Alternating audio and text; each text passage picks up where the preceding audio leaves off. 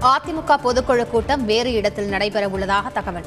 வானரகத்திற்கு பதிலாக ஏசிஆர் அல்லது ஓஎம்ஆரில் கூட்டத்தை நடத்த திட்டம். ஒரு மணி நேரத்திற்கு மேலாக நடைபெற்ற அதிமுக நிர்வாகிகள் கூட்டம். அடுத்த கட்ட நகர்வு குறித்து கட்சி நிர்வாகிகளோடு எடப்பாடி பழனிசாமி ஆலோசனை.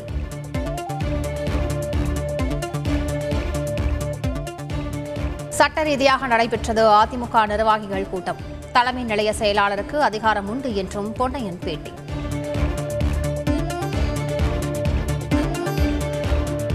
ஜூலை பதினொன்றாம் தேதி நடைபெறவுள்ள அதிமுக பொதுக்குழு கூட்டம் குறித்து ஆலோசிக்கப்பட்டது. மேலும் சில முக்கிய முடிவுகள் எடுக்கப்பட்டதாகவும் முன்னாள் அமைச்சர் ஜெயக்குமார் பேட்டி. கட்சி பொறுப்புகள் குறித்து பொதுக்குழு முடிவு செய்யும். முன்னாள் அமைச்சர் ஜெயக்குமார் திட்டவட்டம்.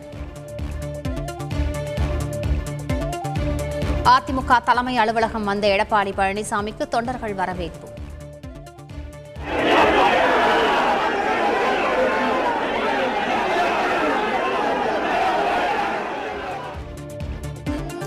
பொதுச் செயலாளர் இபிஎஸ் என கோஷமிட்ட உற்சாகம்.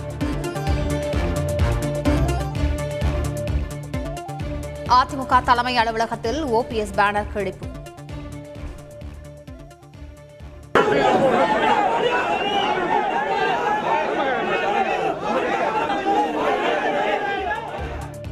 புதிய பேனர் வைக்கப்படும் என முன்னாள் அமைச்சர் ஜெயக்குமார் தகவல். தொண்டர்களின் கைகளில் இருந்த கொடிகம்பு பட்டு ஓபிஎஸ் பேனர் கிழந்திருக்கலாம் இபிஎஸ் ஆதரவு மாவட்ட செயலாளர் ஆதி ராஜாராம் தகவல். புதுச்சேரி அதிமுக தலைமை அலுவலகத்தில் ஓபிஎஸ் பேனர் கிழி மாநில செயலாளர் தலைமையில் கட்சியினர் நடவடிக்கை. கட்சி மீது அக்கறை இல்லாதவர் ஓபிஎஸ் அதிமுக முன்னாள் எம்பி குமார் விமர்சனம்.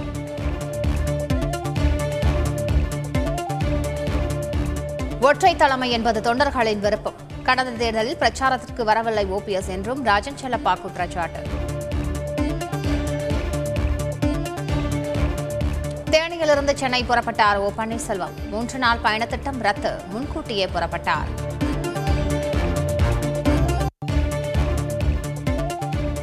முன்னாள் சபாநாயகர் தனபாலுக்கு கொரோனா தொற்று உறுதி. முன்னாள் அமைச்சர் கடம்பூர் ராஜுவுக்கும் கொரோனா பாதிப்பு. மாநகராட்சி டெண்டர் முறைகேடு தொடர்பாக முன்னாள் அமைச்சர் வேலுமணிக்கு எதிரான வழக்கு. தடை விதிக்க சென்னை உயர்நீதிமன்றம் மறுப்பு. பொறியியல் கல்லூரியில் சேர தொழிற்கல்வி மாணவர்களுக்கு இரண்டு சதவீத இடஒதுக்கீடு. இந்த ஆண்டை வழங்கப்படும் என்றும் உயர்கல்வித்துறை அமைச்சர் பொன்முடி தகவல்.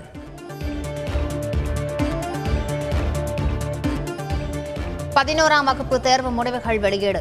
தொண்ணூறு புள்ளி பூஜ்ஜியம் ஏழு சதவீத மாணவ மாணவிகள் தேர்ச்சி. மாணவர்களை விட மாணவிகள் பத்து புள்ளி ஒன்று மூன்று சதவீதம் கூடுதலாக தேர்ச்சி. பதினோராம் வகுப்பில் தோல்வியடைந்த மாணவர்கள் வரும் இருபத்தி ஒன்பதாம் தேதி முதல் உடனடி தேர்வுக்கு விண்ணப்பிக்கலாம். ஜூலை ஆறாம் தேதி வரை அந்தந்த பள்ளிகள் மூலமாக விண்ணப்பிக்கலாம் என்றும் தேர்வுத்துறை அறிவிப்பு.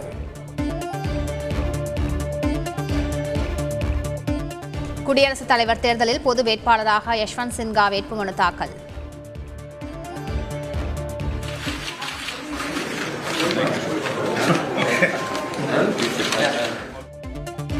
ராகுல் காந்தி சரத்பவார் உள்ளிட்டோர் பங்கேற்பு. செங்கல்பட்டு திருவண்ணாமலை சேலம் நாமக்கல் புதுக்கோட்டை மாவட்டங்களில் புதிய தொழிற்பேட்டை. காணொலி வாயிலாக திறந்து வைத்தார் முதலமைச்சர் ஸ்டாலின்.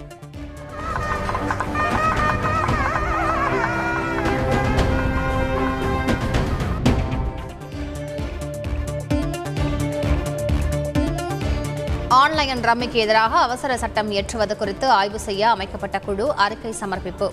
ஓய்வு பெற்ற நீதிபதி சந்துரு தலைமையிலான குழுவின் அறிக்கையை பெற்றார் முதலமைச்சர் ஸ்டாலின். முதல்வர் ஸ்டாலின் தலைமையில் இன்று தமிழக அமைச்சரவை கூட்டம். புதிய தொழில் நிறுவனங்களுக்கு அனுமதி. ஆன்லைன் ரம்மி தடை குறித்து விவாதம் என தகவல். சிதம்பரம் நடராஜர் கோயிலில் ஆணி திருமஞ்சன விழா கொடியேற்றத்துடன் துவக்கம்.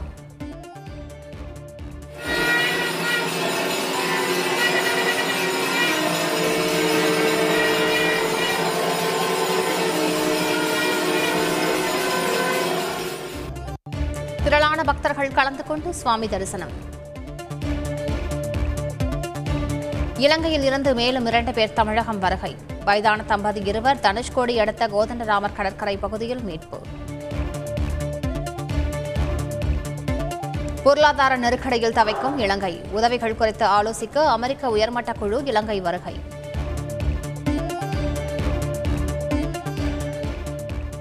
இன்று தொடங்குகிறது அந்தஸ்து மிக்க கிராண்ட்ஸ்லாம் தொடர் விமில்டன் மகுடம் சூடும் முனைப்பில் களம் காணும் நட்சத்திரங்கள்.